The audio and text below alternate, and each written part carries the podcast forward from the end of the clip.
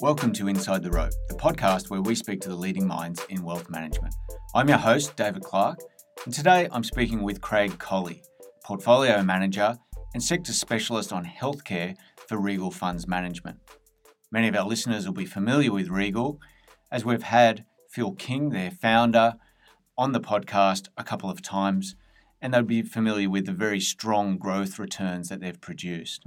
In this episode, we've got Craig on to talk about the healthcare sector that he invests in as a medical doctor, the type of capability and advantage he brings to the table for Regal. And we also, at the back end of the conversation, talk about the vaccine process uh, for COVID 19 and what that is likely to look like, and a potential rollout, and some of the players involved in that. Please remember that this podcast isn't advice, and we encourage listeners to listen to the disclaimer at the end of the podcast and to seek any financial advice prior to making investments. Please remember to keep your feedback coming. I really enjoy receiving that. You can reach me at david.clark at codacapital.com. Enjoy the podcast. Craig, welcome to Inside the Rope. Thanks, David. Lovely to be here. Craig, perhaps we could kick off the listeners and maybe you can tell us in your own words who is Craig Collie? Sure. So um, I started my career as a medical doctor, trained in New Zealand, worked in uh, New Zealand, Australia, and the UK. Uh, practiced for five years, mainly in uh, emergency medicine, uh, which is a great place to work, good teamwork, and um, I think the most fun place because you're often making the diagnosis, which is the detective work, which is I think the fun part of practicing medicine. Uh, after five years, uh, went to uh, business school for a year in Cambridge. Uh, then worked at Boston Consulting Group. It's a global consulting company uh, focused mainly on healthcare and financial services. Uh, did that for about four or five years. Then went to Macquarie, where I was head of healthcare sell side research here in Sydney, before joining Regal about five years ago. So, why does a medical doctor or someone in the world of medicine, where it's all associated with helping people, want to be in finance? Uh, it's a good question. I get it. I get it a lot. You, you think I should have a, uh, a, a, very well-defined answer that rolls off the tongue, but um, listen, I think medicine's great. It's um, it's a profession I still have a very high affinity for. I'm actually still have uh, full registration and um, you know have a lot of uh, I guess, loyalty to the profession. Um, for me, though, um, I think you know I gravitated towards a profession where there's a little bit more scope for thinking outside of the box, um, seeing things differently, which other people don't see, uh, and coming up with, I guess, um, uh, innovative solutions or thinking a little bit outside the box. Um, medicine's fantastic, but um, for good reason. I think a lot of the decision making in medicine is is quite conformist if you go to the doctor and you're sick, you want to get the same answer regardless of which doctor you go to. You don't want doctors cutting corners. You want doctors following process and procedure, and that's excellent for patients. Uh, but for me, where I like uh, yeah things a little bit different, um, uh, I've gravitated to to I guess a more commercial role within uh, within medicine. Now let's remind our listeners about who is Regal. Um, how would you describe Regal to our listeners? Uh, yeah, uh, try and do that quickly. Um, Regal is um, a leading alternative manager in Australia. Uh, the DNA of Regal is long, short investing. Um, I think we're one of the largest uh, fundamental, long, short alternative managers in Australia. Uh, probably four or five um, products right now. An absolute return product, which was launched in 2000. Market neutral launched a few years later. There's a small companies fund, which has been extremely successful uh, and most recently an emerging company slash pre-IPO fund, and I think they're up to version four of that fund right now. Um, last year, uh, we launched an LIC, which is actually a combination of most of the Regal strategies. Uh, and then just last month, um, we're in the process of launching a uh, event-driven global strategy. So I guess a, a bunch of different strategies, but the core DNA is alternative investing and long short investing. And our listeners will actually be very, uh, or should be, I hope, um, familiar with Phil King, who uh, is one of the founders and has been on the podcast twice and you know, has quite the following in markets. Uh, obviously, his name trends very well. We we can see. Um, so tell us a little bit about your role, Craig, if you could, at Regal and what you do. Sure. Um, so I manage a uh, currently a sleeve of our market neutral strategy. Uh, it's long, short, global healthcare. Uh, we've just announced a few days ago that I'll also be managing a sleeve of our listed investment trust. Uh, so collectively, the strategies will manage around 120 uh, million Australian dollars. Um, that's long, short, so means we can have up to 240 million dollars exposure.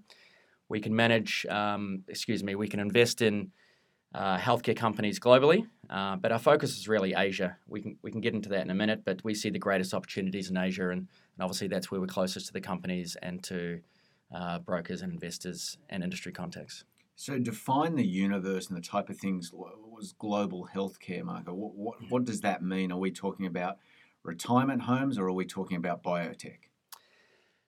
Another good question healthcare, despite being a single sector, is incredibly diverse. So, you know, we look at companies, we look at everything within healthcare. So, we look at companies which are, I guess, biotechs, pre revenue, um, attempting to commercialize pharmaceuticals.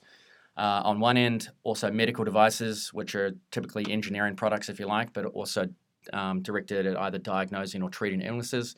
Uh, then hospitals, lab providers, uh, even health insurers, um, and actually, my time at Regal, I spent a lot of time looking at retirement, um, aged care, and retirement. So we don't have many active positions in that space right now. But um, yeah, there's an enormous breadth of companies, and we invest globally, mainly because uh, healthcare is really a, a global industry. Uh, if you're a small biotech in Australia trying to commercialize a treatment for, say, Alzheimer's disease, you're competing against every big pharma globally. So um, it makes sense for us to look globally. Although, as I touched on, we do focus on Asia. Probably 80% of our positions are in Asia. Uh, and that's because, as I said, um, that's the market we're closest to. We can meet the companies more often. We can talk to the brokers and get a feel for positioning across the different markets in Asia. But maybe most interestingly, that's where we think the biggest mispricing is. So, the US, healthcare is the second biggest sector behind tech. I think it's 15% of the market. In Europe, healthcare is actually the number one sector in the market. Uh, again, it's about 15% of the market. But across Asia, healthcare is actually relatively emerging. Uh, I think in Japan, it's the number six sector, but outside of Japan, uh, Hong Kong, Malaysia, Thailand, um, India, um, the healthcare is actually a relatively small sector. So what that means is that um, both sell side and buy side typically don't dedicate a huge amount of resources to the sector, and you don't tend to have technically trained experts analyzing these relatively technical companies. So that means that a generalist investor is typically setting the price in the short to medium term. So that means greater um, mispricing, and if you're um, an investor like us, um, more mispricing is great.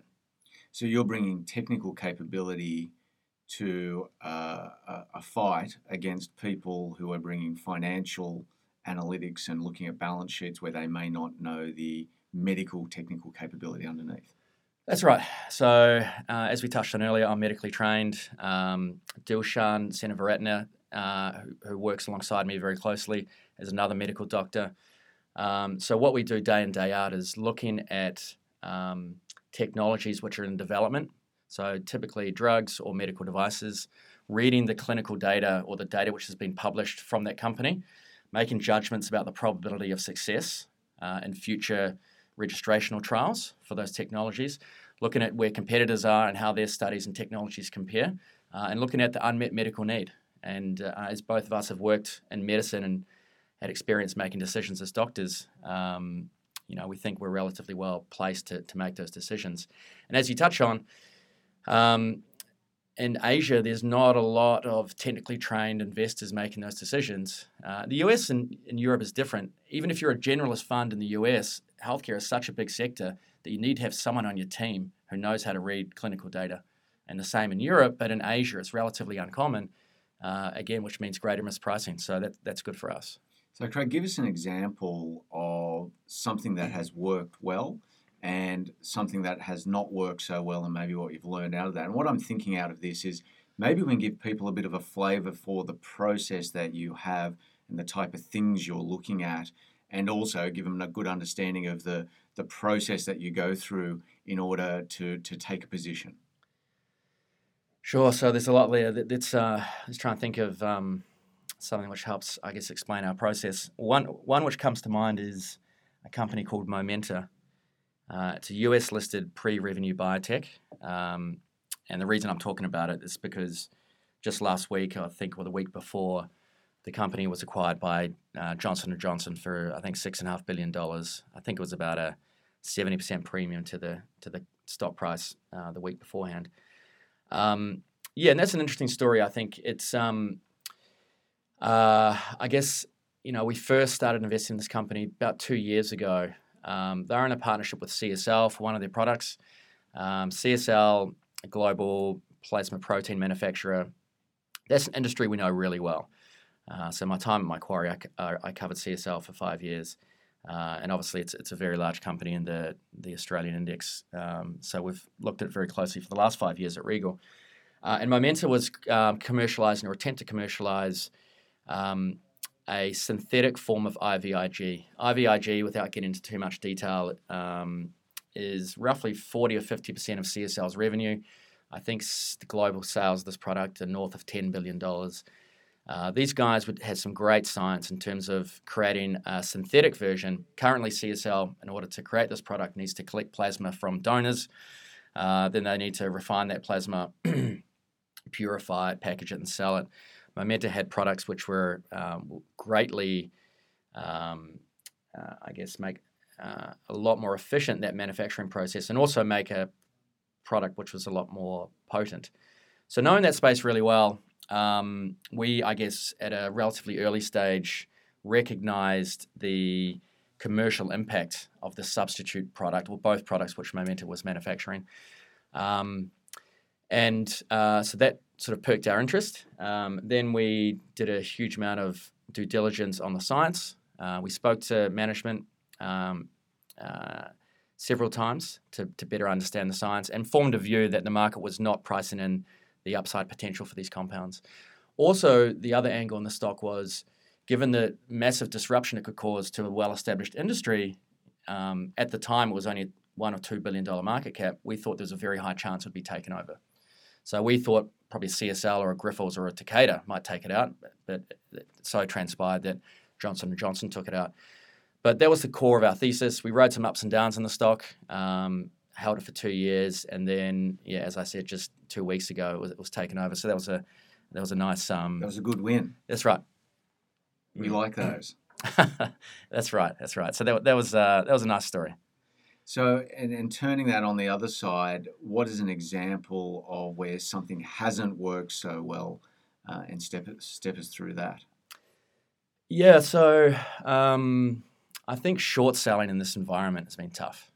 Um, so, as I touched on earlier, often in the short to medium term in this part of the world, and Australia is no exception, um, the incremental buyer of some of these biotechs um, is often a generalist investor.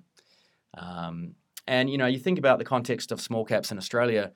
Most small cap teams, and the average team size in Australia is probably two or three investors on the institutional side.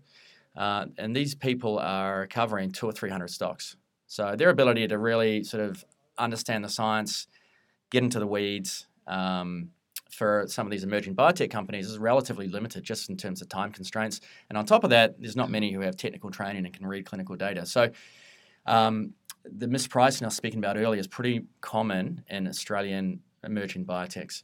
So there's a couple which we you know, I won't name today, but you know we've been short um, earlier this year, um, and with the market, especially in the last few months, um, the direction it's been heading, the velocity it's been heading, um, you know these stocks have have um, outperformed as, as as much as anything you, you can actually on the short side where you're looking to make a profit out of the stock going down or going to zero basically because you think the science isn't right and the the future of the business isn't nearly as good as the market's making out. You can actually be right, but the market can be such uh, that you get burnt and lose a lot of money. I think John Hempton, who's a very well known uh, manager of shorts, who's been on the show, and I think probably one of his most successful being Valeant Pharmaceuticals, right in this space you know, it took a long, long time for that to play out. Um, and you know, there were big Bill Ackman on one side, and him and some others. It's a you know, there's a whole series, well, a whole episode of Dirty Money on Netflix mm. devoted to the whole topic. Uh, but you can get that wrong in that short side. So that's how do you manage that short side then? Do you take lots of very little positions? Do you have stop losses?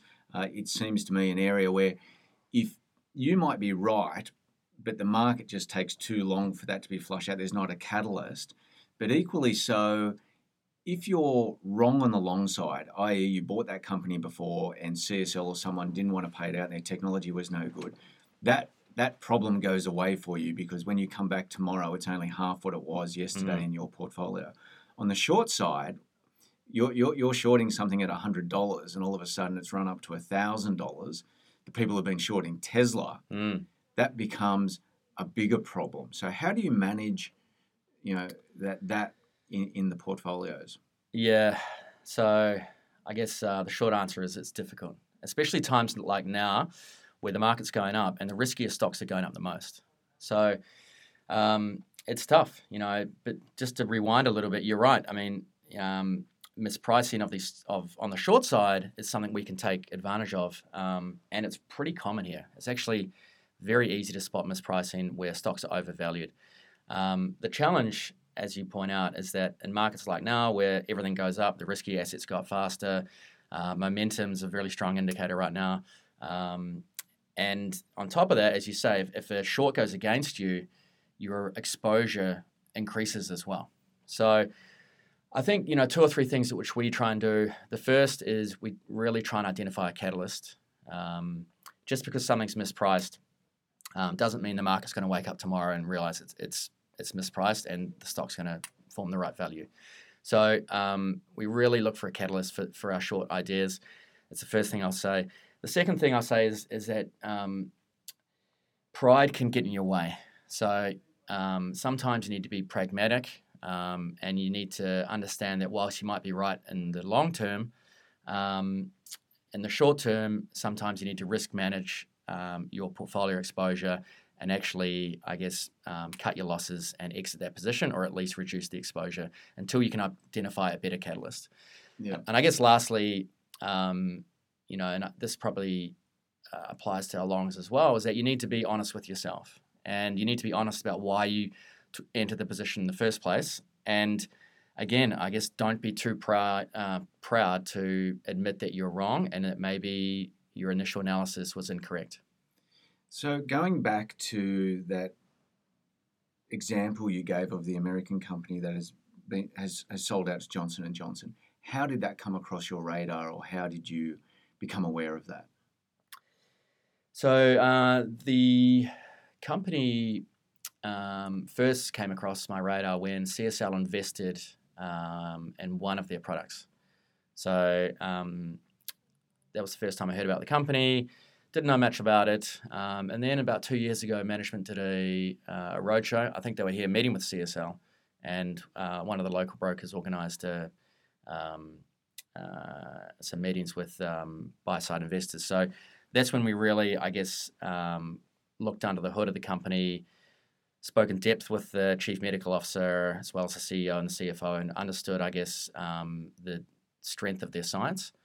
Um, roughly the same time, there's another company called Argenx, which was also um, trying to commercialize a synthetic IVIG molecule. So um, we're doing quite a bit of work in the space at the time. Um, and you know IVIG being CSL's core product, uh, it's obviously hugely important. So it's a space that we like to keep on top of.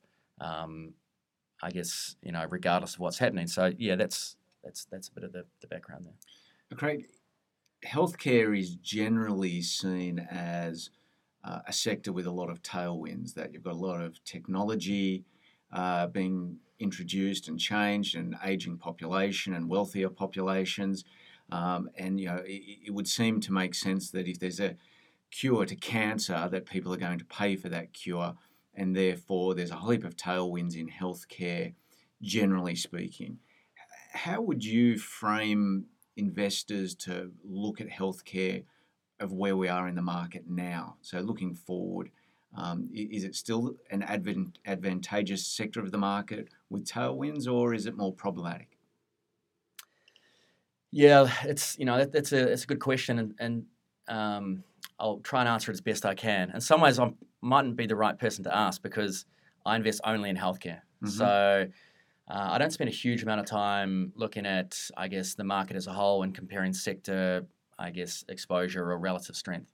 Um, but a few things I can say is that, um, you know, there are, as you say, some really favourable tailwinds for healthcare. Uh, if you look globally, healthcare um, spend uh, rises as the wealth of a country rises. So if you plot on one axis the GDP per capita of a country, uh, and then on the other axis you plot the proportion of the GDP that they dedicate to healthcare, that's actually an exponential relationship. So in other words, um, most Western countries spend around roughly, let's say, 10% of GDP on healthcare. But if you go down to poorer countries, they'll only spend two or three percent of healthcare of GDP on healthcare. So as these countries, um, and I'm thinking mostly about Asia because that's a lot, I guess, a lot of the, the fast growth companies uh, globally are in Asia.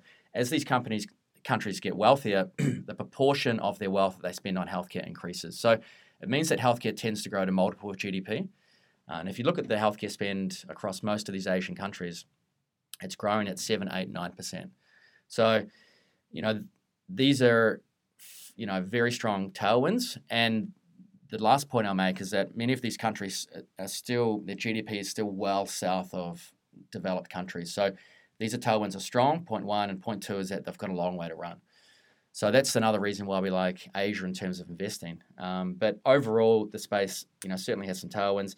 And then I think, you know, the, the COVID um, pandemic has, I think, reminded everyone of the importance of healthcare and the importance of health. Um, so I think, you know, this crisis – will have lasting changes, and I think one of those changes is going to be you know even greater focus on healthcare. Well, that's a great segue uh, to talk a little bit about um, the COVID nineteen pandemic uh, that the world is currently in the grips of. Uh, I'd be very interested in your thoughts as to when you think there might be a vaccine, um, and maybe talk about the structure and the economics, and and who some of the major players are in developing that and how that's coming about. Yeah, so that's obviously very topical, David. Um, listen, I think you know I'll make a few comments about that. The first is that um, of the sort of big five or six players which have received um, the you know a lot of the funding from the US, I think all of the vaccines look pretty good. Uh, all of the data is generating neutralizing antibodies as well as T cell response. Um, and in most instances, the neutralizing antibody titers are greater than what you see in people who have become infected. So that's a sign that it's generating immunity. Um, but in saying that, the studies are still relatively early. Um, but because we've got so many, I think it's highly likely that at least one, if not several, of these vaccines are going to be proved to be effective. So, uh, in terms of getting a vaccine, um, I think it's um, very likely. I think uh, that data will probably come out towards the end of this year. Um, in terms of picking a winner, I think it becomes pretty tough. Um, it's always hard to compare studies um, from different entities, and most of the early studies have, you know, I guess different populations, use different animals, use different viral doses, use different vaccine doses. So, trying to compare the vaccines at this stage, I think, is very difficult. We're not playing the vaccine um, stocks specifically for that reason. Um, and I think the other variable, which is going to be really important to watch, is um, how uh, effective these vaccines are. So, are 100% of people who get the vaccine going to be um, immune from the virus, or are 90 or 80 or only 50? And the implications to our economy are enormous. Um, and uh, you know, the other, I guess, variable is how often or how long is the immunity going to last? So, how frequently will we need to have vaccine boosters or you know regular vaccines on a yearly basis? Those last two questions I think are very difficult to answer at this early stage. Um, but I think with a lot of confidence, what we can say is it's highly likely we'll get some vaccine. And I think the vaccine efficacy, you know, given how economically damaging the lockdowns have been, um, I think the vaccine efficacy, you know, if it's 50 or 60%, I think what we'll see is we're still going to see widespread uh, adoption and widespread opening up and reduction of the restrictions, um, albeit um, with that sort of efficacy levels, you know, the dis- disruption from the virus w- will, you know, last a bit longer than it would otherwise. And what's your best guess around timing? It seems that people seem to think 2021 uh, before the end of 2021 seems to be reasonable. Would you concur with that, or do you think we might see something in front of that? Yeah, so in terms of the vaccine, I think uh, I think we'll see data probably this year. I think we'll see probably approvals towards the end of the year, um, and then you know through 2021 we'll see the rollout. Um, I think um, you know there's there's some challenges there in terms of the rollout. You know I think globally the vaccine industry manufactures maybe two or three hundred million glass vials, for example, but there's six billion people in the world. So mm-hmm. you know we need to ramp up production, you know, of things like glass vials, needles, alcohol swabs. So the the rollout, I think, is going to be, you know, perhaps a little bit slower than what everyone would hope, and it could be a little bit frustrating. And I think the other variable, which you know, I don't know if many people are thinking about this right now, is whether or not people are going to put their hand up and get the vaccine immediately. Well, this is a good point. I think in Australia, anyway, the sort of anti-vaxxer movement has largely been seen as the same people with the tinfoil hats protesting that Bill Gates is taking control of us all with 5G towers.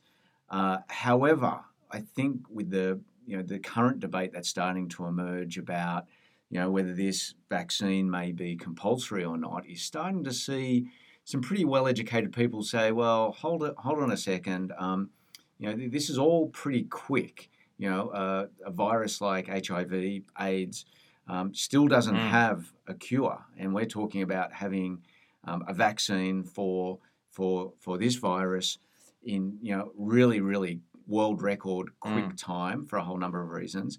But well, w- what are the long term effects of this, and what are, for instance, if somebody's on X Y Z medication, how does it interplay with that, etc., etc.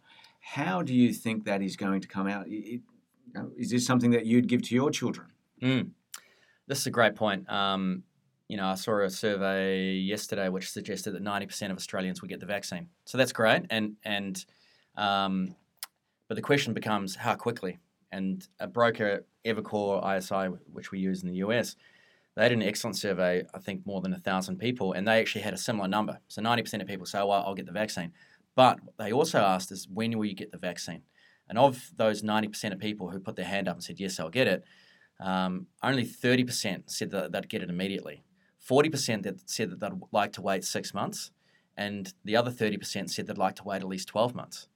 Now, these are educated people who are, industry people, either in investment community or also work in um, industry and, and pharma or biotech. So, um, as you point out, it's, it's not just um, you know the anti-vaxxers who are going to be a little bit hesitant, and the thing, you know, one thing which is not helping here is that the credibility of the FDA, for example, um, is starting to come under question. So, um, uh, Donald Trump um, was, you know, I guess a big fan of uh, hydroxychloroquine, and that, you know, some people believe that led the FDA uh, prematurely approving that product. I think s- since that approval, um, better evidence has emerged that the, the product is is um, highly questionable and might even be um, damaging to patients. So I think that, that so approval. just because the FDA approves it doesn't mean that it's actually a good thing. Well, that's right. So the FDA has done a U-turn on that, and then just two weeks ago, uh, under pressure from Donald Trump, they had a, a, a joint press conference. They approved the use of convalescent plasma. Now, you know, the data from that is relatively questionable. You've had a lot of good industry people uh, put their hand up and say that this is also premature. So. Um, you know, it's not just Russia and China who are pre- prematurely approving these medicines, and the public's going to be skeptical. We're actually seeing something similar in the US. Well, I think Moderna, who's probably you know one of the front runners that I've heard, you know, mm. them, uh, Oxford University, and and China. I think you know Moderna, for instance, was given special dispensation to uh, go to the third stage in parallel because of you know Operation Time Warp that the US is running. So, you know, some of the usual processes and standards that you started off our conversation mm. about medicine mm. is very, very good to have that and should have that. Some of those things are not in place in this case because of the economic imperative to get something out. Exactly. And so what I think we'll probably see is that, um, you know, let's say the vaccine's approved Christmas time. Let's say it starts arriving in Australia, you know, maybe first quarter, second quarter, March, April. Mm-hmm. I think what we'll probably see is once the vaccines, I guess, been available for a certain amount of time, I think the governments will be under enormous pressure to reduce the restrictions. So I think a lot of the travel restrictions uh, and other social restrictions that we've had will will relatively quickly disappear. Because if I put my hand up and get the vaccine, um, you know, I'm going to be pretty upset if uh, these restrictions are in place just because other people choose not to get the vaccine. So I think the restrictions will um, be relieved relatively quickly after the vaccine's launched. You know, maybe for travel, you need might need to give proof that you've had a vaccine, for example. But I think you know, interesting. in- Ha- international travel yeah. will will open up. Your passport's going to have a stamp on it with a V. You know, yeah, that's you know uh, that's probably my best guess, right? There's obviously lots of uncertainty there, but I think um, this is the way I see it right now. But in terms of people getting the vaccine, I think it's going to be quite a protracted process. Um, so I think for the exact reasons that we've spoken about, I think a lot of people will be hesitant. And you've got to remember that this uh, virus for younger people is not very deadly, right? Now it's it's relatively deadly for older people, and it's extremely infectious. And so you know, I think the government in Australia has done the right decision in terms of containing the spread. But if you're age 40 or below, you have less than a 1 in 10,000 chance of dying. This if you get the virus, right? Mhm. And of those 1 in 10,000 people, most of those are going to be people with pre-existing conditions. So if you're under 40 and you're weighing out, you know, the chances, well, okay, Live my life or cocoon myself. uh, or um, risk getting this um, illness or taking a vaccine which has um, relatively little data in terms of long-term follow-up you know you could argue it's actually a rational choice for a lot of younger people to go you know what i'm just probably going to get the, the, the uh, illness itself so my guess is that the uptake of the vaccine is actually relatively slow and you know what that might impact the impact of that in australia where immunity is extremely low because we've had very few cases relative to the rest of the world, is that you know we might actually see the coronavirus cases go up, right? And so whilst there won't, won't be any restrictions in place, I think consumer behaviour is going to be impacted. So if you're old or if you've got medical conditions, um, you You'll might be taking it. uh, personally. No, no, no. Will Oh. tho- those people who have medical conditions and are older? Sure, sure. They, I think they'll probably, well, hopefully get the vaccine early, but they might have, you know, hesitations about the vaccine as well. So they might, you know, just choose to stay at home or not participate. And the other variable is, um, you know, we don't really know how effective the vaccine is, right? So let's say it's eighty percent effective, which is probably not a bad outcome for Mhm. from at a population level. But if you're a person who's really worried about the virus, um, and even if you get the vaccine, you, you know, and you hear it's eighty percent effective, you still might be quite hesitant to go out and you know get up about your normal day to day activities and participate in the economy in Australia um, when you know it's only eighty percent effective, and the cases in Australia might go up. So, I think yes, reopening probably relatively, let's say first quarter, second quarter next year, but um, I think full economic activity in Australia, I think is very unlikely to rebound back to normal until until uh, 2022. That, that's quite some time off. I know. Mm. So, you know, in terms of the markets, um, you know, the Who, who benefits from, and, and what's the economics of those vaccines? Uh, is someone like CSL a big winner out of that development in th- in terms of distribution, production, or otherwise, or, or are there other organisations that are set to do very well out of this? we don't see a lot of opportunities in the short term. Um, we think that um, you know there'll be you know likely several vaccines available. Uh, whoever are successful, you know, th- they might make um, a relatively small economic profit. Most of these players who have received funding from the US have, have stated that they'll um, Yeah, a lot of the big pharmas committed to do it at cost, right? That's right. So, um, and trying to pick a winner uh, early, I think it's difficult. Uh, I think long term there will be some winners. So whoever makes the best vaccine, and assuming that vaccine is given regularly, then that could be you know commercially lucrative. But you know with the data that we have right now, and given how many players there are out there, you know making a call on that at this stage is, is pretty hard. The ethics of pricing uh, a vaccine like this, it, it's kind of fascinating to me.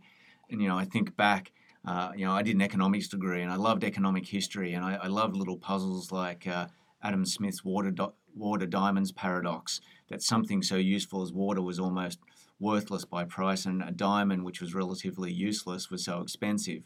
Um, it seems to apply to vaccines where you know, people will complain if they're more than $20, $30. I think Moderna was getting a little bit of grief that they were putting a markup of 10 bucks on a 20 buck vaccine. But it would seem if you had a vaccine that worked, um, I think I know a lot of people who would pay uh, a lot more than 10 or 30 or 40 dollars.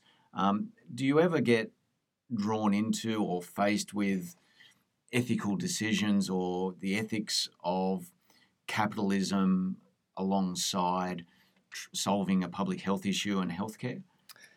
Uh, you would see a lot of that. I think uh, you know health and profit is sort of odd bedfellows, especially in this part of the world where we're used to have um, government-funded healthcare for everyone. Um, but um, you know, incentives need to be in place. I think to give companies, um, uh, I guess, the, the incentive to invest and to make products in the first place. So you know, I think um, it's a balance which, um, yeah, is is essential really and needs to happen. Um, in terms of the vaccine, though, you, you, know, you touch on a couple of interesting points. One is that vaccines historically are, are relatively low priced. So these prices you talk about, um, you know, they're very low. Whilst you know, 25 million people in Australia will get this vaccine. So at a macro level, let's assume it's $30 vaccine. That's something like $75 million. Excuse me, $750 million. So that sounds relatively attractive.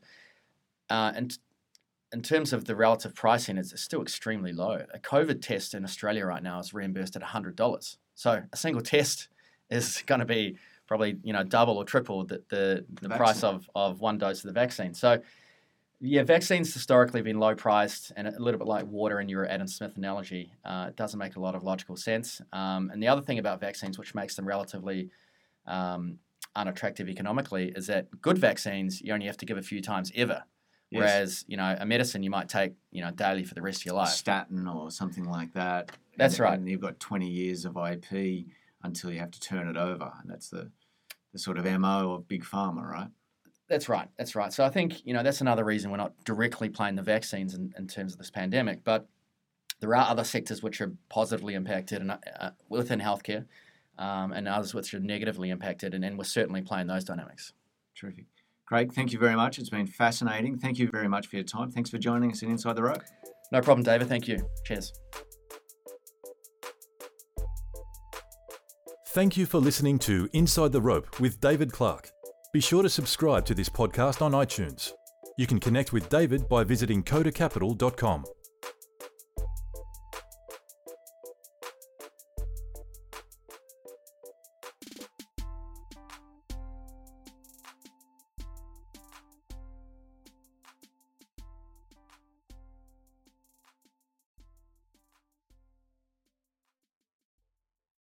Any views expressed in this recording represent the personal opinions of the speaker and do not represent the view of any other party. If this recording contains reference to any financial products, that reference does not constitute advice or recommendation and may not be relied upon. Listeners in Australia are encouraged to visit www.moneysmart.gov.au to obtain information regarding financial advice and investments.